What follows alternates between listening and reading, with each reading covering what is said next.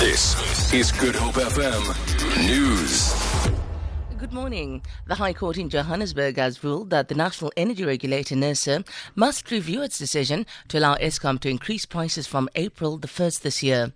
NERSA gave Eskom permission on March the 1st to recoup expenses it hadn't budgeted for in the fiscal 2014 by raising tariffs an average 9.4% starting on April the 1st, more than the 8% the regulator had initially allowed.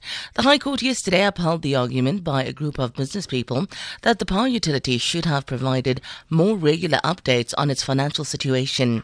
Eskom says it's studying the judgment.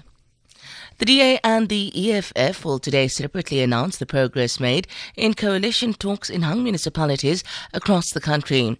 No political party was able to garner an outright majority in 27 municipalities, including key Gauteng metros, sparking marathon talks as the DA and ANC both met with smaller parties, including the EFF, to try to form coalition councils. The DA's federal chairperson, James Selfe, says the party's elections promises to improve service service delivery, root out corruption, and create conditions for employment to have guided the agreements reached so far. Within that rubric, we were able to find quite a lot of commonality with quite a lot of political parties. We also uh, delved down a little bit into uh, the sort of principles of co-governance because uh, any coalition is not so simply one party dominating others. It is a partnership and in any partnership, there needs to be some mutual respect and understanding. The Communications Committee in Parliament says it will allocate more time to next week's hearings dealing with the recent developments at the SABC. The committee met this morning to map out its program for this quarter. The public broadcaster recently made negative headlines over controversial editorial policy and staff issues. Mercedes Besent reports. The SABC board, ICASA, and the Communications Department were expected to appear before the committee next Tuesday only.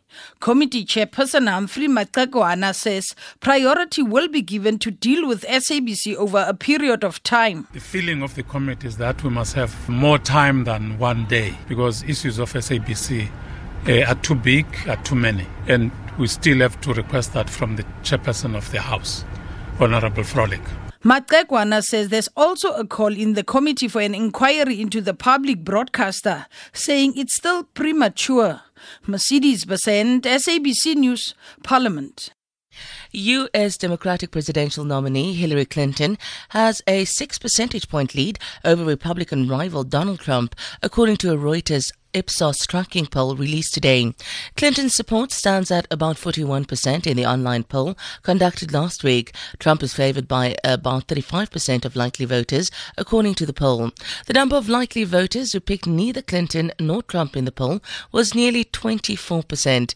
The polls had a credibility interval of 3 percentage points. The two candidates face off in the November the 8th presidential election. For Good Hope FM News, I'm Sandra Rosenberg.